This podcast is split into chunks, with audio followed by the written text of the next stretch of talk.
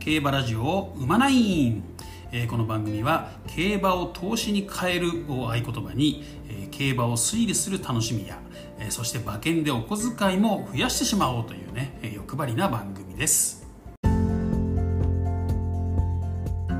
こんにちは、えーまあ、今回2回目になります、まあ、前回ね、えー自己紹介がてらでね、えー競馬との出会いっていうところをお話ししました、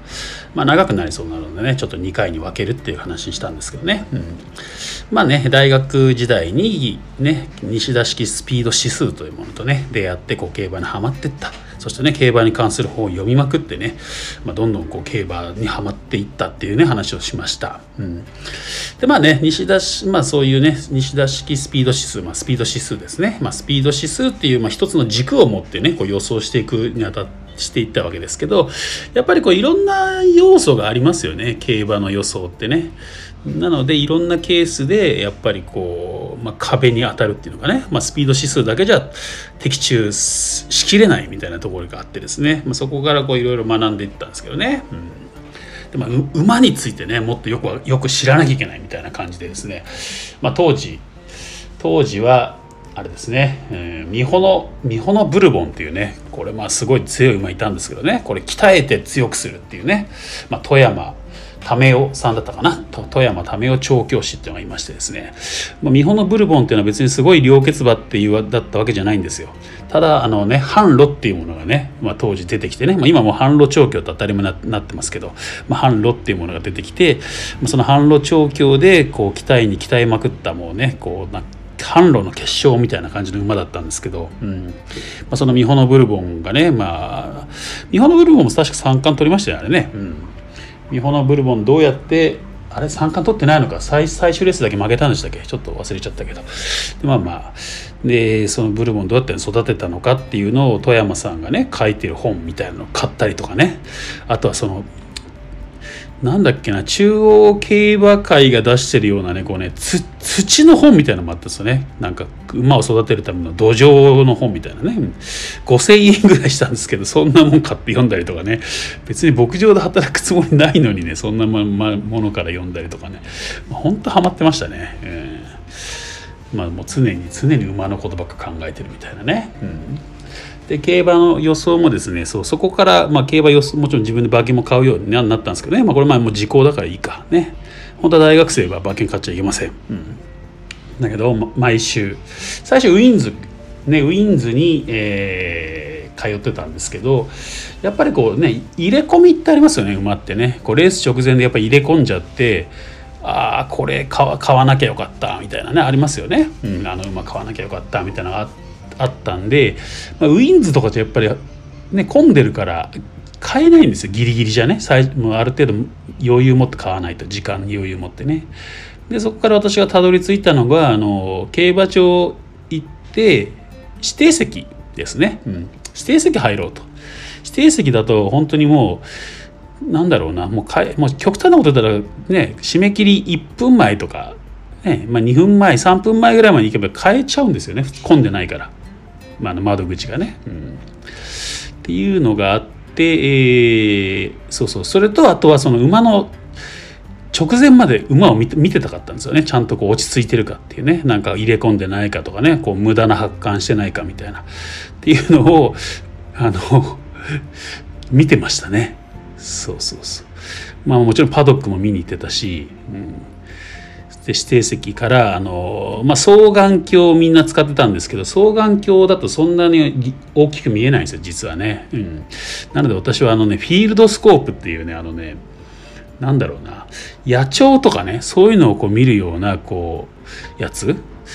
双眼鏡だとなんか10倍とか15倍とか多分そんなもんだと思うんですよ見れる大きさってね。もうちょっとあるのかな。私買ったフィールドスコープはねなんと60倍まで見れるんですよ、なのでそれを持ってですねこうね向こう上面にいる馬とかねそれをこう見てたんですよ。ちゃんと落ち着いてるかって。っていうのをこうギリギリまで見てよしいけるって言って馬券を買いに行くっていうね。なんかもう本当プロプロ馬券師みたいなね生活をしてました。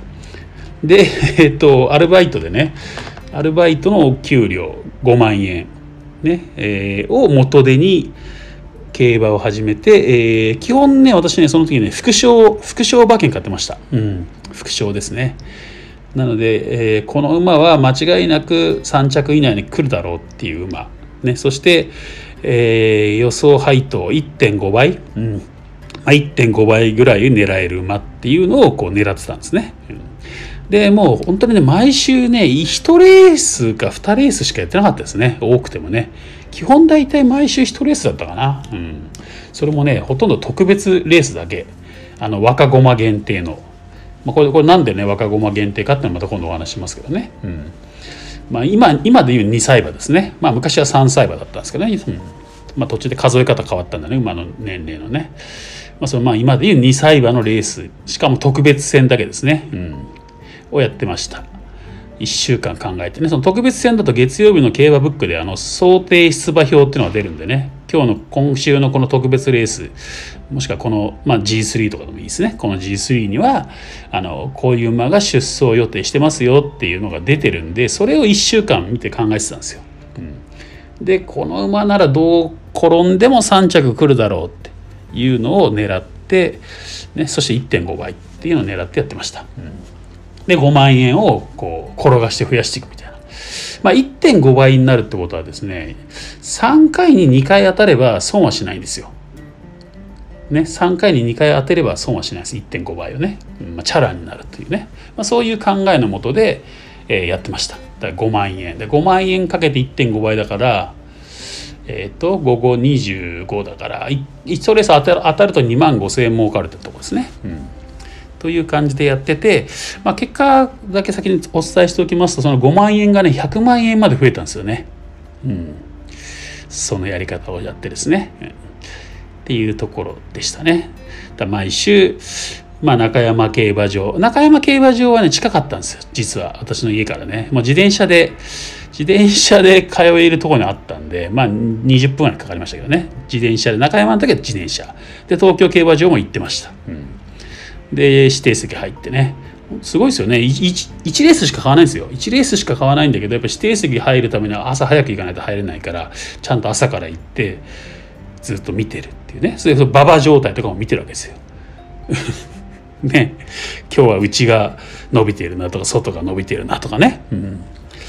まあ、そんなそんなねことやってましたね。もうもうすごいっすよね。